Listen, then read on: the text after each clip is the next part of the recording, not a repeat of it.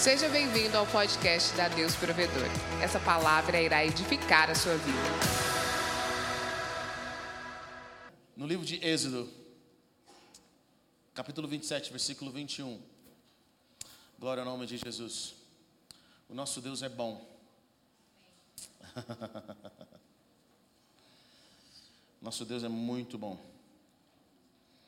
Eu quero falar nessa noite sobre o sacerdócio que é passado de geração em geração. Semana passada nós falamos sobre discernimento. Quantos estavam aqui semana passada? Diga amém. E nós falamos que nós adquirimos discernimento a partir do momento em que nós nos relacionamos com a lei e princípios de determinada área. Então, sem discernimento, você não tem discernimento da vida de certas áreas se você não se relacionar com aquelas áreas, se você não entender aquelas áreas. Por exemplo, um psicólogo, ele começa a discernir as pessoas, aquilo que elas estão vivendo, porque eles estudam anos para discernir os sentimentos e os pensamentos das pessoas. Uma pessoa que está no, no meio, no mundo dos negócios, essa pessoa, ela, ela vai com o tempo, à medida que ela vai alcançando vocabulário, que ela vai lendo, ela vai estudando e vai convivendo com pessoas que também são bem sucedidas no negócio. Essas pessoas começam a adquirir é, discernimento com relação à, à área dos negócios. E da mesma forma no reino espiritual, quanto mais nós estivermos envolvidos com as coisas de Deus, com os princípios de Deus, com os valores de Deus, mais nós entendemos quando Deus está se movendo no nosso meio, mais nós teremos discernimento da presença de Deus. Amém? Então, esse estudo profundo, essa, essa busca, é uma das coisas que o sacerdote tem. O sacerdote consegue discernir quando Deus está presente, quando Deus está se movendo. Quanto mais tempo nós gastamos com a presença, mais discernimento nós temos. E hoje eu quero falar que uma das coisas que Deus faz, Deus quer sempre trabalhar de modo geracional. Deus quer trabalhar de uma geração para uma outra geração. O que Deus começou na sua família, o que Deus começou na vida dos seus pais, Deus não quer terminar em você, mas Ele quer fazer de forma crescente através de você. O verdadeiro sucesso gera sucessor. Então, nós temos que começar a medir o sucesso não apenas pela ótica do homem, mas através da ótica de Deus. Através da ótica do Senhor, nós começamos a gerar sucessores, nós deixamos um legado. Então, quando Deus estabelece o sacerdócio, de Arão, Deus mostra um princípio que nós vamos ver em toda a palavra de Deus. Êxodo 27, 21 diz o seguinte: Na tenda do encontro, do lado de fora do véu que se encontra diante das tábuas da aliança, Arão, Arão e seus filhos manterão acesas as lâmpadas diante do Senhor, do entardecer até manhã. Este será um decreto perpétuo entre os israelitas, de geração após geração. Nós vamos ver na própria palavra que Deus tem o coração para formar coisas geracionais na nossa vida. Deus tem nos chamado para sermos geracionais. E quando você entende isso, você passa, você para de ver as coisas simplesmente no agora, no sucesso de agora e começa a ver Deus se movendo em níveis. A sua fidelidade vai garantir vai garantir um maior sucesso para os seus filhos. Eu quero que você entenda o seguinte: o teto, homens justos, eles deixam herança para os seus filhos, é o que a palavra de Deus fala. E herança não está relacionada apenas a dinheiro, herança está relacionada a valores e princípios e fé. E o seu teto vai ser o chão dos seus filhos. Quanto maior, quanto mais alto for o seu teto na sua vida com Deus, os seus filhos vão pegar a partir daquilo e vão construir algo ainda maior. Eu quero que você entenda que o meu chão é o teto dos meus pais. Eu não passei nem de longe aquilo que eles passaram ou que eles vêm passando para chegarem até aqui. Diga a pessoa que está perto de você, não desista. Talvez, talvez na sua vida você não consiga ver muitas coisas sendo transformadas. As pessoas nas quais você tem orado, pelos seus pais, pelas pessoas ao seu redor, você não, tem, você não consegue ver muitas coisas acontecendo, mas eu quero que você entenda algo. Deus está mudando a sua vida e a sua família a nível geracional. Deus quer passar o sacerdócio, aquilo que você adquiriu, para os seus filhos. Quanto mais profundo ou quanto mais longe você for, mais longe irá os seus filhos se você agradar o Senhor. Algo geracional. É a transformação de Deus. Deus tem planos eternos. Deus move-se principalmente através do número 3. Deus é o Deus de Abraão, Isaac e Jacó. Deus ele quer se mover em três a quatro gerações no mínimo para algo ser estabelecido. Deus quer se mover através de três gerações no mínimo. Deixa eu te explicar algo. Salomão teve algo abortado quando ele desobedeceu a Deus. Davi vem, Deus promete para Davi o reino. E eu quero te dizer isso.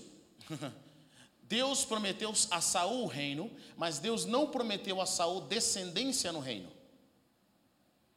O que você quer dizer com isso, Eber? A porta que Deus está te abrindo agora de prosperidade não significa que Deus vai garantir para os seus filhos. Vai ser de acordo com a sua caminhada com Deus que vai determinar se a bênção que Deus trouxe para você vai alcançar os seus filhos. Então Saul recebe a oportunidade de ser rei enquanto vida, mas porque ele desobedeceu a Deus, ele não consegue abençoar a próxima geração. Deus já tinha escolhido um próximo rei. Saul reina 40 anos, mas ele não consegue abençoar a próxima geração. Então Deus escolhe Davi mas no decorrer da história de Davi, que Deus fala, cara, eu gostei tanto de você, que os seus filhos, os seus descendentes, na realidade, enquanto houver Israel, vai ter um descendente que vai sentar no trono. Deus abençoou Davi com a bênção extraordinária, a mesma bênção que ele abençoou Abraão, tanto que Deus gostou de Davi. Porque quando Deus te chama, Ele te está te dando uma oportunidade, mas ainda não significa que você está escolhido para carregar adiante o propósito de Deus. Vocês estão comigo não? Então, Deus chama Davi.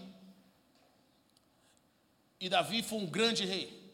E Deus chama Salomão. Cara, já parou para pensar que Salomão, a palavra Deus fala em inglês, traz até uma tradução bem interessante, fala: Salomão fez ouro.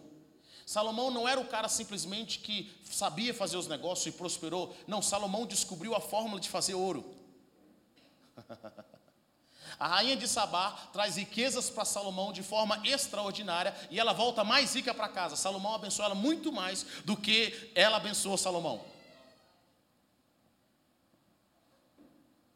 E olha que interessante, o nome Davi é o rei conhecido por justiça. Salomão é conhecido por paz. É por isso que a palavra, Deus, a palavra Salomar em, em, hebraico significa qual é a sua paz. Até hoje eles, eles, eles, eles se cumprimentam desse jeito. Shalomar que é qual é a sua paz. Então, Davi é conhecido por justiça, ele traz a justiça. Salomão é conhecido por quem? Por paz. Sabe o que eu acredito que poderia ter sido o terceiro reinado? Jesus poderia ter vindo antes. Porque o próximo após Salomão deveria ser alegria, porque o reino de Deus é justiça, paz. Vocês conseguem ver o padrão aqui?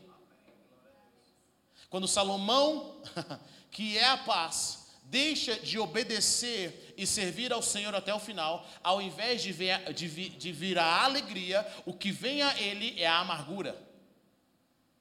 O filho que ele coloca no trono é um filho que é completamente fora dos padrões de Deus. É um filho ignorante como que o filho de Salomão, um cara que é o filho de um homem mais sábio na face da terra, durante a sua época é um cara, é um cara extremamente tolo. Exatamente por isso, porque a nossa desobediência custa nas costas dos nossos filhos.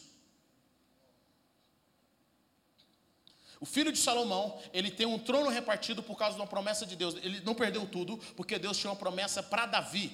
Deus ainda mantém uma chama acesa, porque Deus tinha uma promessa para Davi. Ele não fica pobre, mas ele perde algo muito maior do que aquilo que Deus tinha planejado para eles.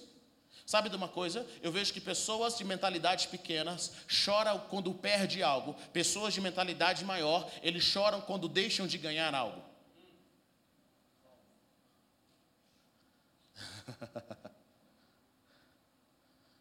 Vocês estão comigo, gente? Vocês estão tão assim. Hum.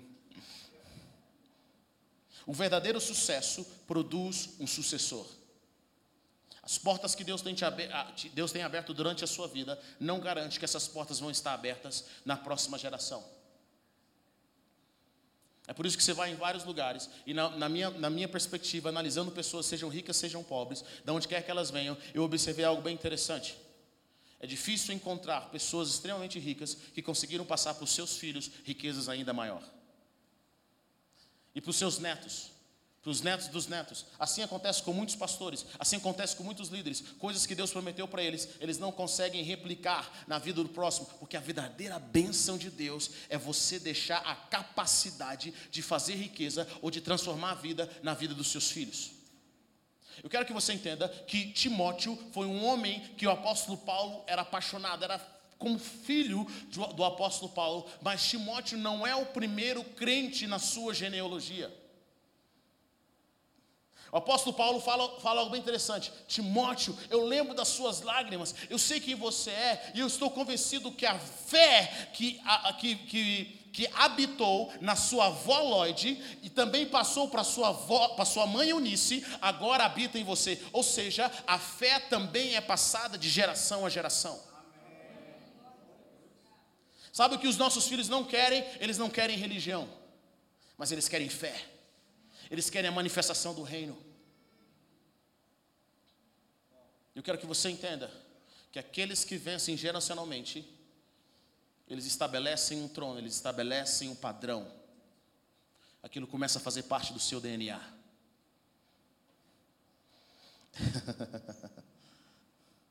Nem sempre as bênçãos estão relacionadas com dinheiro e número ou fama. E eu quero estudar com vocês hoje um pouquinho da vida de Jacó e Esaú. Gênesis 25, 29 e 34. Esaú e Jacó, eles eram irmãos gêmeos. E Esaú era o irmão mais velho de Jacó. A palavra de Deus fala, eles eram netos de Abraão. E a palavra de Deus nos fala que eles, é, é, quando eles nasceram, Esaú vem primeiro e Jacó já segura no calcanhar. É por isso que ele tem o nome de Jacó. Ele queria pegar aquilo que era do irmão dele. E a palavra de Deus fala no versículo 29 Gênesis 25, 29, diz o seguinte: certa vez, quando Jacó preparava um ensopado, Esaú chegou faminto, voltando do campo, e pediu-lhe: dê-me um pouco desse ensopado vermelho aí. Estou faminto. Por isso também foi chamado Edom. Respondeu-lhe Jacó: Venda-me primeiro o seu direito de filho mais velho. Disse Esaú: Estou quase morrendo. De que me vale esse direito? Jacó, porém, insistiu: Jure primeiro ele fez um juramento vendendo o seu direito de filho mais velho a Jacó. Então Jacó serviu a Esaú pão com ensopado de lentilhas. Ele comeu e bebeu, levantou-se e foi. Assim Esaú desprezou o seu direito de filho mais velho. Hum. Olha que interessante. Esaú por um simples prato de lentilha, despreza o direito de ser o filho mais velho. E a palavra de Deus fala que quando ele despreza esse direito, por um simples prato de lentilha, ele não alcança mais. Esaú não se importava com as coisas de Deus, mas Jacó se interessava com a bênção de Deus. Isaú chora quando Isaac abençoa Jacó no lugar dele. Amargamente a palavra de Deus fala. E agora ele queria matar Jacó. Mas ele já tinha desprezado o chamado de Deus para a vida dele. Mas sabe quando que eu vejo que Esaú realmente não estava nem aí para o que Deus queria fazer? Eu não vejo aqui agora, eu vejo anos depois, vinte e tantos anos depois. Sabe o que Esaú realmente queria? Esaú queria ficar rico e ser uma grande nação. Esaú não queria a bênção de Deus. E olha que interessante. Quando Jacó abençoa Esaú, Jacó fala algo bem interessante. Olha, que os seus irmãos habitem na sua tenda, né? Aquilo que você abençoar está abençoado e tal, aquela coisa mais linda, uma bênção poderosa sobre a vida de Jacó.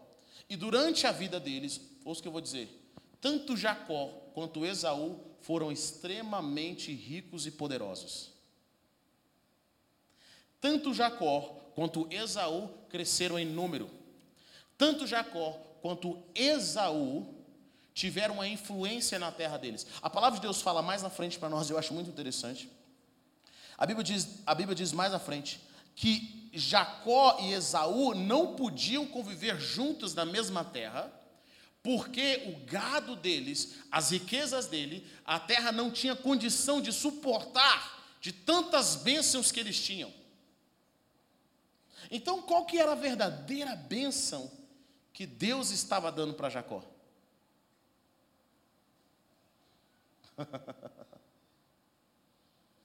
Eu tenho uma convicção na igreja que muitos irmãos, que se Deus só desse para eles prosperidade, se Deus só desse para eles uma boa família, que Deus desse para eles algo bem interessante, para eles Jesus não interessava mais o que acontecesse, eles não interessavam mais com Jesus. É essa bênção que eles querem. Mas deixa eu falar algo para você: você não precisa receber essa bênção para ser próspero.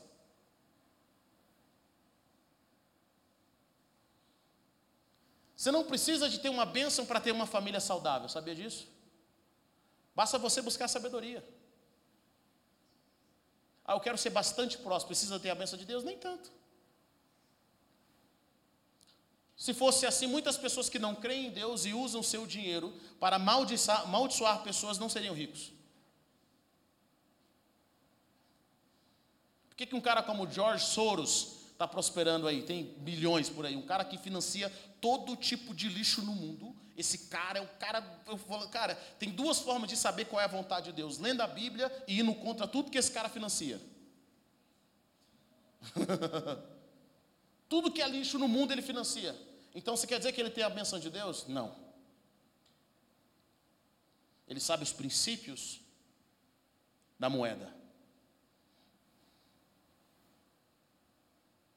Se números representassem a bênção de Deus, com certeza o show do YouTube, YouTube é muito abençoado. Anitta é extremamente abençoada. Pablo Vittar está na glória do Senhor. Vamos todos por Carnaval do Rio, Carnaval da Bahia, porque lá é o número, lá é a bênção de Deus. Edom se torna uma nação, Jacó se torna uma nação. E é interessante isso, porque não só Esaú e Jacó tiveram essas experiências, mas também Isaac e Ismael. E na realidade, os pais dele, Isaac e Ismael, Ismael não tinha a bênção de Deus como Isaac, ele não era a promessa de Deus como Isaac, mas os dois se tornaram nações. E é interessante observar que Isaac, Ismael teve muitos filhos. Agora, Isaac casa com Rebeca e demora 20 anos para ele ter apenas dois filhos. Porque a palavra de Deus fala que Rebeca era estéril. 20 anos para eles serem apenas Esaú e Jacó, enquanto Ismael estava com o filho para o lado do vento.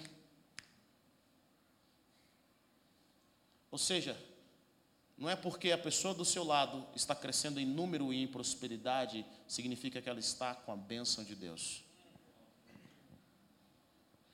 Pare de se comparar com os outros. Pare de se comparar com o que os outros estão vivendo ou que estão fazendo. A maturidade ensina a ver os verdadeiros, as verdadeiras bênçãos. Jacó e Esaú, os dois extremamente ricos. Mas a aliança de Deus estava com Jacó. Eu não sei o que acontece com Edom, eu sei que Edom cresce.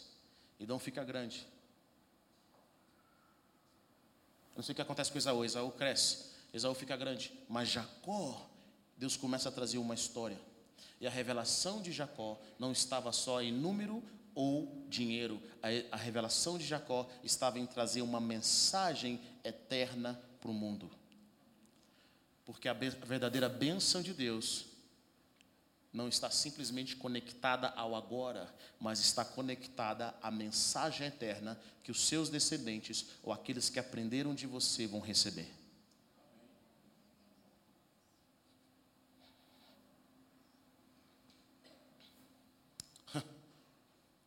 Heber, como que você sabe uma das coisas que revelam que a bênção de Deus está passando para a geração? É interessante, que Jacó é o usurpador, né, o enganador. Deus abençoa Jacó. Olha, olha que interessante. Quando Isaac manda Jacó embora, Jacó sai fugido do seu irmão, e ele vai para Padã Arã. Sabe o que acontece? Deus abençoa Jacó dizendo o seguinte: uh, Isaac, Isaac abençoa Jacó dizendo o seguinte: que o El Shaddai te faça prosperar, que significa o Deus todo provedor, todo poderoso te faça te abençoe, te faça prosperar. Então Jacó sai da casa do seu pai sem absolutamente nada, só com um cajado na mão. Ele não tinha nada, nem um servo, nada vai com ele. Ele vai embora sozinho. E o que acontece é que no meio do caminho ele dorme no lugar, e aí nesse lugar, a palavra de Deus fala que o Senhor aparece para ele e faz uma aliança com ele. Eu quero dizer para você que os seus sonhos são extremamente importantes. Deus faz alianças e fala muito com a gente através de sonhos. Quantos aqui sonham bem? Diga amém. Tem gente olhando para o lado assim, caras, aqui sonha até demais, viu? Sonhando muito. E aí, durante o sonho, Deus aparece para Jacó, ele deita ali em Betel, e em Betel ele vê uma escada subindo e descendo, e sabia que aquele ali era o lugar do céu, era a casa de Deus. Ele determina que aquilo, a casa de Deus, e ele faz um voto com o Senhor, dizendo: Se o Senhor me abençoar, e eu puder ver a face do meu pai de novo, eu vou te dar o dízimo de tudo. Deus não fala nada para Jacó, mas Jacó segue a sua vida. Os próximos 14 anos, Jacó é enganado pelo seu, pelo seu, pelo seu sogro. E o que acontece? 20 anos depois de toda essa história, Jacó começa a voltar e ele volta próspero. Ele volta com a bênção de Deus. Jacó era cheio, cheio de problemas na vida dele. Mas na caminhada, Deus encontra com ele e fala o seguinte: Deus fala para Jacó quando ele volta para Betel, depois de algumas situações que aconteceram na vida dele. Deus fala para ele: Eu sou o Deus Todo-Poderoso e vou te multiplicar, eu vou te abençoar. E seu nome não vai ser mais Jacó, o seu nome vai ser Israel. Ele só confirma, ele só confirma o que Jacó teve com o Senhor. Está comigo ou não? Deixa eu explicar uma coisa. Entre a bênção de Isaac, dizendo que o Senhor te abençoe que o Deus Todo-Poderoso se manifeste a você, e entre o próprio Deus se manifestar e confirmar a bênção de Isaac, tem 20 anos. Você não entendeu? Não interessa o que os seus pais ou os seus pastores te abençoaram. Interessa é quando Deus confirmar a bênção da boca dos seus pais, Ele mesmo se revelando para você.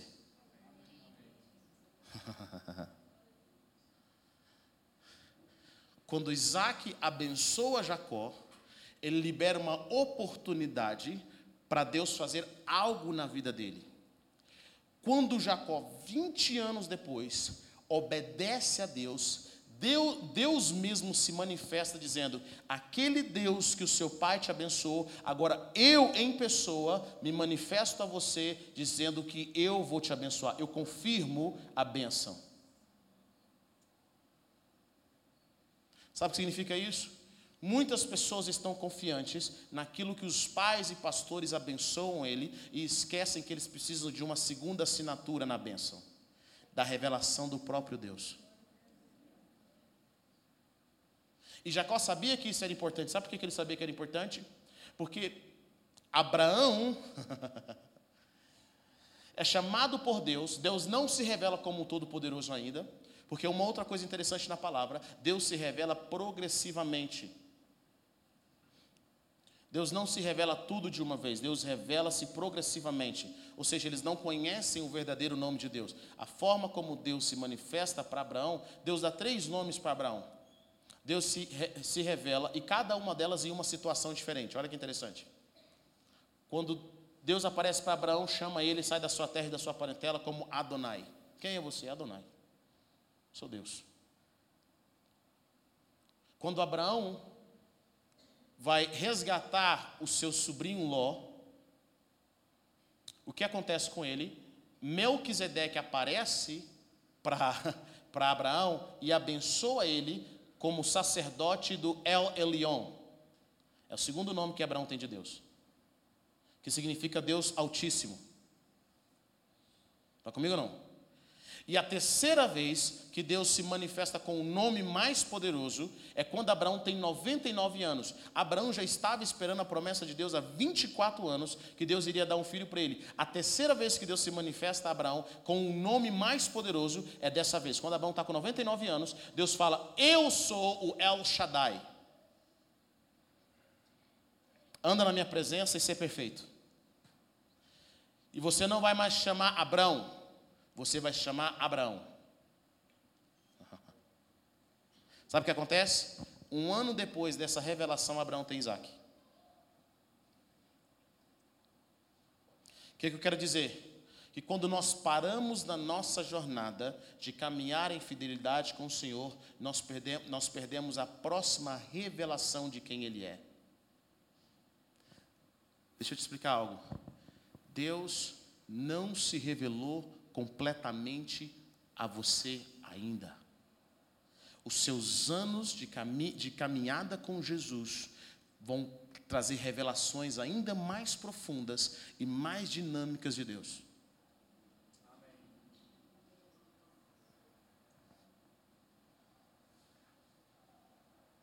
Davi teve o discernimento do Senhor dos Exércitos, Deus poderoso na batalha. E sabe de uma coisa? Cada momento significativo e importante na nossa vida, cada batalha que nós travamos, cada circunstância que nós travamos e vencemos, nós certamente receberemos uma nova revelação de Deus, do nome e da característica de Deus. Sabe o que acontece quando você recebe a nova característica do nome de Deus? Você agora possui autoridade. Ouça isso.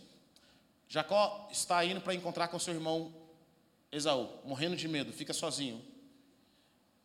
E Deus tem um encontro com ele. É um homem que aparece para Jacó e eles começam a lutar a noite toda. Cara, eu fico pensando que estranho. Alguém conhece essa história aqui? Amém? Olha que estranho. O homem, o homem aparece, o próprio Deus aparece para ele e começa a lutar. Eles começam uma lutinha. Né? No meio do nada, lá de madrugada, eles brigando. E aí, quando o sol começa a raiar, o que, que acontece? Eles começam a perguntar. O anjo fala assim para ele assim: Deixa eu ir embora, o sol já está nascendo. Aí ele fala o seguinte: não, não, ele sentiu que aquilo não era um homem comum. Ele fala: Não vou te deixar enquanto você não me abençoar. Então o anjo fala: Qual é o seu nome? Ele fala: Jacó. Não vai ser mais Jacó, você vai ser Israel. Porque lutaste com Deus e os homens e prevaleceste. Correto? Jacó pergunta para ele assim: Qual é o seu nome? Ele fala: Para que você quer saber meu nome? Por que, que, por que, que esse homem não revela o nome para Jacó? Porque quem tem acesso a nome, quem sabe o nome tem acesso.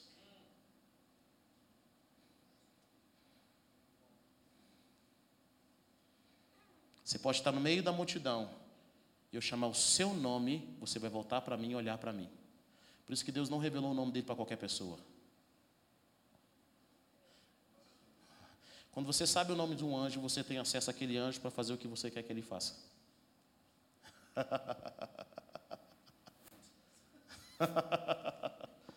o anjo falou: Para que você quer saber meu nome? Para você ficar me chamando toda hora? Eu sou o homem que te abençoou, fica por isso mesmo. Então, quando Deus se revela de forma diferente, porque nós vivemos em situações diferentes, sim ou não? Nós não vivemos só do espiritual, como nós não vivemos só do financeiro, como nós não vivemos só do emocional, como nós não vivemos só de coisas da igreja, nós vivemos de diversas áreas. Então, olha a revelação. Quando Abraão precisava de, uma, de um substituto para Isaac, Abraão ainda não tinha uma revelação do Deus que providenciaria a provisão. Então, quando Abraão vai fazer o sacrifício, Deus aparece falando: Não, Abraão não faz o sacrifício, Deus honra Abraão, e aí Abraão, naquele momento, os olhos dele se abrem e ele vê um cordeiro, sim ou não? Abraão chama aquele monte de quê? Monte Jeová Jireh, monte do Deus proverá, Deus da providência. Sabe o que significa isso? Que a partir daquele momento, toda vez que Abraão precisasse de uma providência, ele sabia qual é o nome exato de chamar de Deus.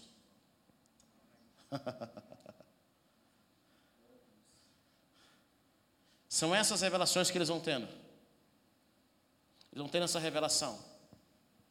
Por isso que quando, olha só, quando Deus se revela para Moisés, a primeira coisa que Deus se revela de uma forma inédita para Moisés, no monte, Deus se revela para ele dizendo, Moisés pergunta: "Quem você é?" Ele diz: "Eu sou o que sou". Você não acha isso estranho? Eu sempre achei isso muito estranho. Na época dos judeus, não havia um Deus todo-poderoso. Havia, judeu, havia um Deus que eram específicos para determinadas áreas: o Deus da terra, o Deus do ar, o Deus do mar. Então eles adoravam deuses de acordo com aquilo que eles estavam precisando. Então, quando Deus diz para ele o seguinte: Eu sou o que sou, Deus está dizendo assim: Eu sou o que você estiver precisando naquele momento.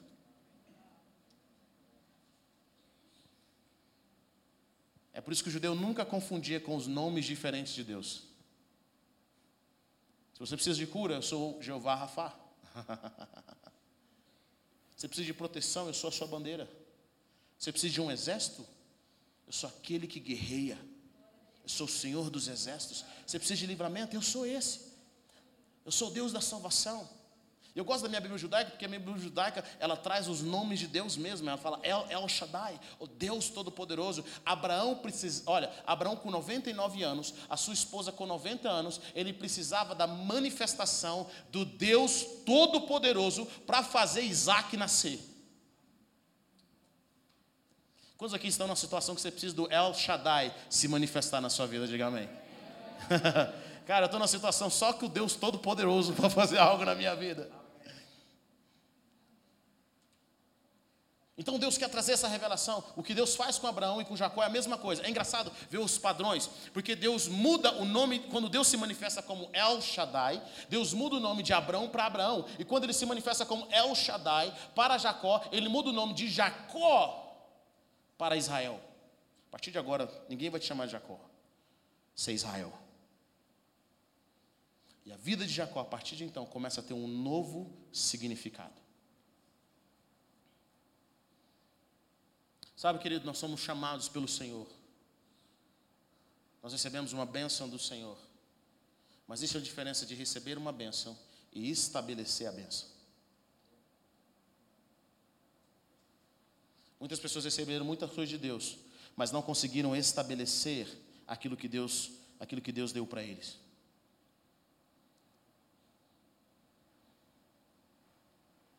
É chegada a hora de nós aprendermos a nos mover com o nosso Deus. Aquilo que Deus considera de valor, nós devemos considerar de valor. Aquilo que Deus considera como perca, nós devemos considerar como perca. É hora de nós nos movermos com o Senhor. Sabe, o que Jesus deixa transforma o mundo. A morte e a ressurreição de Jesus foram insignificantes na sua época. Pensa comigo. Imagine que o Filho de Deus veio à Terra, ele monta uma igreja, a igreja bomba. 5 mil pessoas, 15 mil pessoas, seguindo Jesus nos milagres, as pessoas iam de Jesus. De repente, o ministério de Jesus, sem pecado nem nada, o ministério de Jesus tem apenas 12 pessoas. Porque no final da jornada de Jesus, ele tinha apenas 12 pessoas que seguiam ele de fato. A multidão não queria caminhar mais com ele. Então Jesus morre, e essa mesma multidão que antes foi alimentada por ele, é a mesma multidão que é contra ele e grita crucificam. Jesus morre insignificante e ressuscita insignificante. Mas 50 dias depois, as pessoas vão tendo revelação de Deus. 40 dias depois, as pessoas vão tendo revelação de Deus. E nós temos no nível de em Pentecoste 120 pessoas reunidas em oração. E o Espírito Santo de Deus vem, e a primeira coisa que acontece, a primeira pregação de Pedro, ele ganha 3 mil almas. Sabe por quê? Porque eles estavam caminhando debaixo de uma bênção de Deus. Você consegue entender que Israel está muito longe daqui? Que Jesus morre e ressuscita há mais de dois mil anos, num lugar longe daqui, e o Evangelho chega até hoje. Ele é passado de geração a geração, de geração a geração, e muitos momentos na, na, na, história da humanidade disseram que o Evangelho ia morrer, que Jesus não era, tão, não era tão famoso assim, que novas teorias iam tomar conta, mas deixa eu falar para você: Jesus tem a bênção do Pai, e Ele é Rei eterno, Ele vai continuar de geração a geração. O que Deus começou não é algo apenas de uma geração, mas é algo que vai continuar para sempre. É o que Jacó tinha. Esaú não se interessou por isso. Sabe, queridos, é chegar na nossa hora de entrarmos no mundo geracional. E você faz isso através de discípulos. Eu acho interessante isso. Se você, deixa eu falar para você, se você quer crescer em qualquer área da sua vida, você precisa aprender a ser mentoreado, discipulado naquela área. Você quer crescer em fé? Seja mentoreado porque tem fé. Quer crescer em oração? Seja mentoreado porque, porque quem vive uma vida de oração. Não é quem finge que ora, não. É quem ora de fato. Por quê? O discipulado, ele firma valores na nossa vida que a informação é incapaz de fazer. Muitas pessoas se sentem culpadas porque elas estudam, sabem o que têm que fazer, mas não conseguem fazer.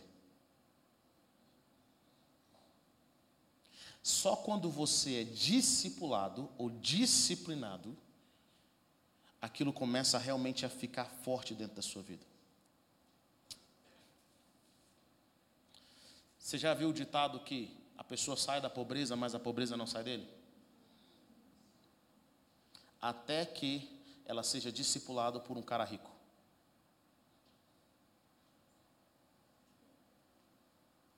Alguém bem sucedido. Ele vai ensinar você a pensar de fato como alguém rico pensa.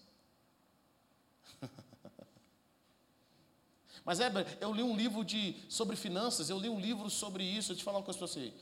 Tem 300 pessoas lendo muitos livros por aí. Mas não consegue ser bem-sucedidos. Por quê? Porque só quando você entra debaixo de um jugo de alguém que está vivendo aquilo que você quer viver, você é servo daquela pessoa. É por isso que geralmente a unção passa para o servo.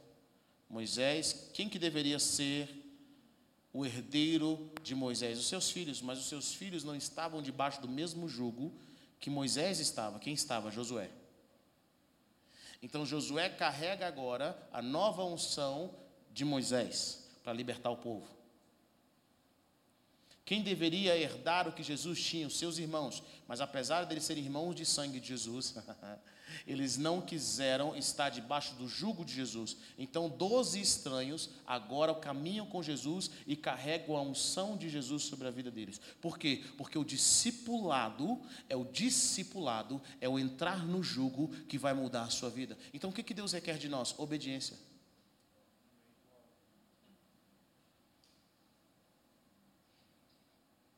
O meu caráter é formado pela convivência com os meus pais. Nossa, Heber, que, que rapaz honesto você é hoje. Não nasci honesto, vou confessar para vocês. Aprendi. E não foi coisa boa, aprendi apanhando.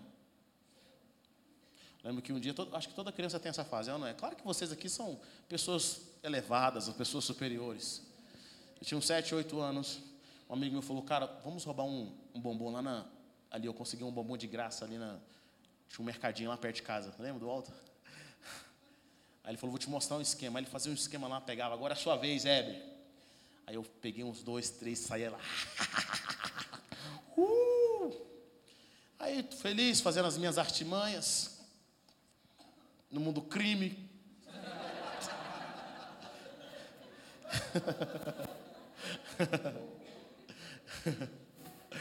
o Lucas já contou dele aqui também, né? Chego na porta de casa, tem um amigo meu, um, um, um gordinho. A gente chamava ele de bode. E aí eu falei assim, cara, o que, que o meu amigo está fazendo na, em casa sem a minha presença? Coisa boa, não é? Meus pais me esperam na sala. Aí ele falou, Weber, bode vir aqui, contou que você está roubando lá no alto, velho. Eu olhei pro bode assim, bode. Traíra. Não, não é isso que você está pensando, rapaz, vem cá. Meu pai já, já me catou assim, mano. Pegou o cinto. O pior na vida não é apanhar só, mas é apanhar na frente dos seus amigos.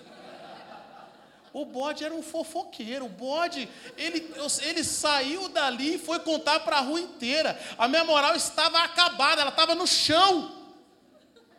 Querido, eu tomei uma surra. Que eu demorei anos para comer um bombom.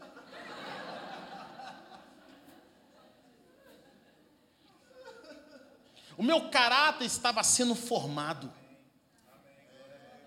Formado. Por isso que a palavra de Deus fala que o que acontece com o filho rebelde é morte. Porque o filho rebelde não aceita ter o seu caráter formado. Ele tem que aceitar. O caráter tem que ser formado. O discipulado, querido, você pode ter 300 anos de igreja. Se você não é discipulado, se você não aceita passar pelo jugo, você jamais vai herdar aquilo que Deus realmente quer colocar sobre a sua vida. Porque o caráter tem que ser formado. Eu lembro que quando eu estava interessado por Jesus, comecei a me interessar por Jesus.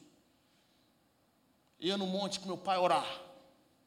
Querido, eu não sei o que acontecia comigo, mas eu via meu pai orando, orando três horas, quatro horas, cinco horas. E eu falo para você, eu falo assim, ah, acho que eu vou orar um pouco também.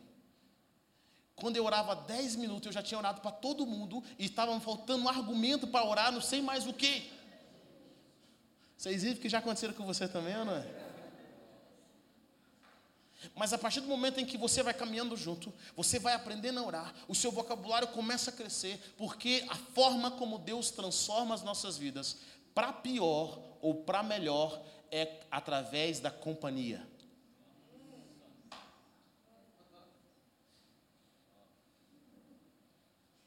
Quero sair do buraco onde eu estou. Eu sei que eu preciso sair do buraco. Sabe o que você precisa saber também? Você precisa colar com gente que vai te discipular. Às vezes pessoas que vão meter a mão na sua cara que vai pegar no seu peito, bater, apontar o dedo na sua cara e falar assim: pede para sair, rapaz. Você pede para sair. Você vira homem. Geralmente, irmão mais velho tem técnicas que não são muito boas, que pais não utilizam. Né? Lembro que um dia o Lucas estava dando trabalho para estudar. E ele, e ele estava, meu pai falou para ele, cara, sai do computador. E ele não saía, e ele com dificuldade para estudar, sentindo mal, ruim e tal, na escola. Cara, eu cheguei no quarto dele. Você lembra desse dia, Lucas? Ele estava no computador lá mexendo. Cara, eu cheguei e meti uma bicuda no computador dele. Pau! Ele, você é doido! Eu arrumei esse computador ontem, cara! Você é doido! Peguei ele pelo colarinho. Pum! Pum! Pum! Meu pai mandou você estudar? Pum! Pum! Pum! E ele não reagiu.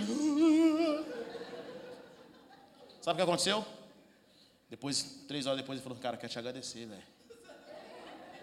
Estava passivo. Você me ajudou a estudar.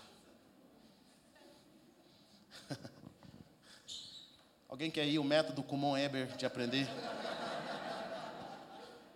O método abençoado. Às vezes as pessoas ficam assim, cara, eu acho o Lucas muito agressivo.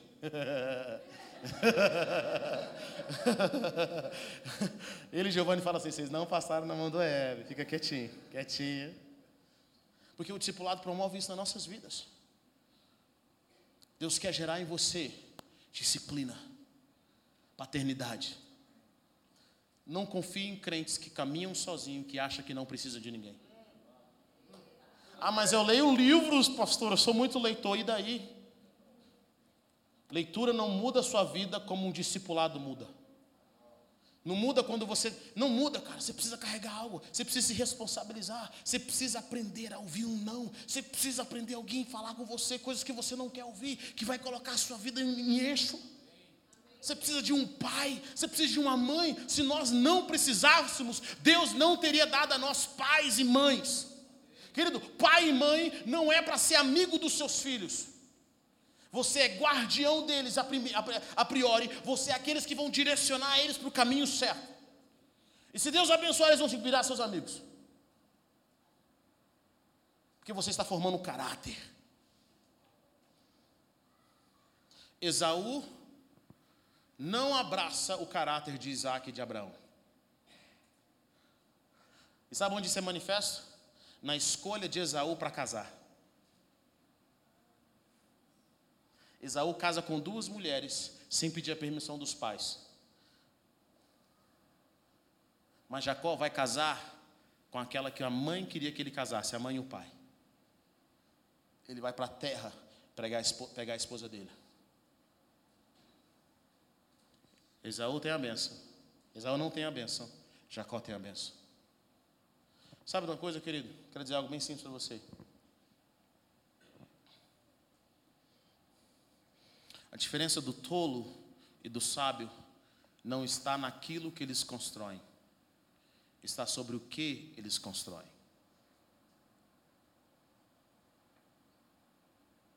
Eu vejo muitas pessoas tolas construindo mansões e mansões sobre a areia.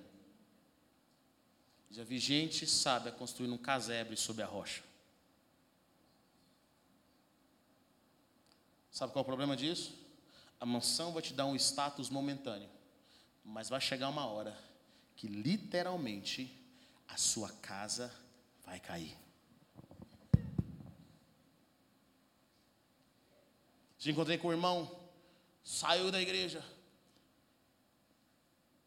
casou, o pastor falou para ele, irmão, pensa bem. A outra pastora falou, irmão, vigia.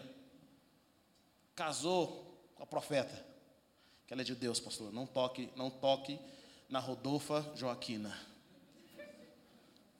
Sete anos. Ele casou com essa pessoa. Chegou aí, esse dia apareceu. E aí, pastor, como você está? Tudo bem? Sua vida, cara, me conta o que aconteceu com você. Cara, virei até pastor mesmo. É, já abri uma igreja, fiz tudo. E aí, cadê seu casamento? Estou separado. Durou quatro anos, a mulher não quer me ver nunca mais. Aí eu pensei comigo assim, eu falei assim, cara, que interessante.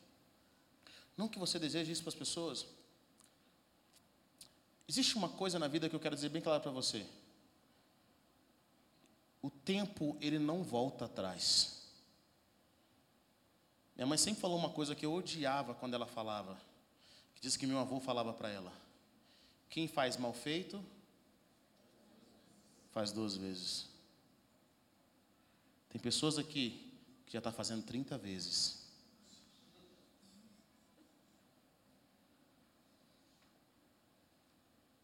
Eu odiava, sabe por quê? Porque era hora de lavar a louça. Ó, meu filho, quem faz uma vez, nossa.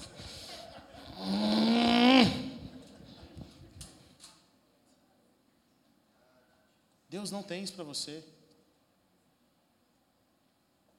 Sabe, constrói. Constrói com estrutura. Constrói com bênção. Permita ser cuidado. Permita ser disciplinado para você carregar para a sua geração e para a próxima geração as bênçãos de Deus, que não está simplesmente conectada a números, status e finanças.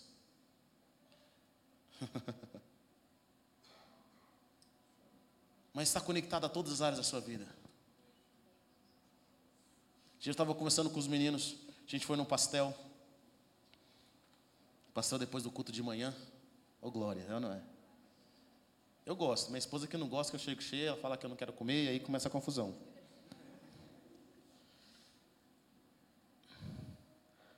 E eu cheguei com os meninos e falei assim, cara, um dia eu conversei com os caras da pastelaria lá. Os meninos descobriram que o, o dia, o, o, esse cara específico, ele não foi. Pastel de flango. Quem lê, entenda. Posso contar a história do pastel de flango para vocês? Marquinhos contando que uma vez ele foi num lugar, tinha uma pastelaria do chinesinho lá. Aí chegou lá nessa pastelaria. Ele falou assim: a mulher, você quer de carne ou de frango? Aí a mulher falou para ele assim: ele falou, eu quero de frango. Aí passou um pouquinho, a mulher viu os pombos e falou assim: show flango, show flango. Ela viu os pombos e falou: show flango. Ele falou: sabe uma coisa? Acho que eu vou querer de carne.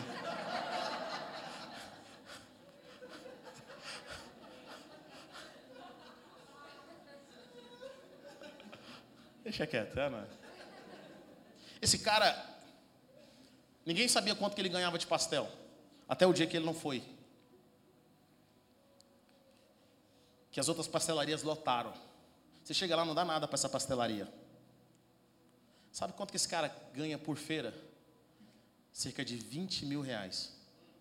20 mil reais. Sabe o que eu falei para os meninos? Eu falei o seguinte: nem tudo que dá dinheiro dá status. Às vezes você vai em restaurantes chiquérrimos que não estão dando dinheiro nenhum.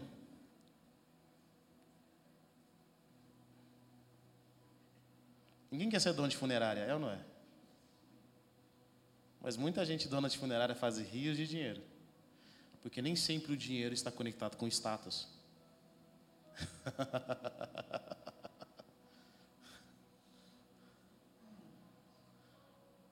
Deus quer te prosperar.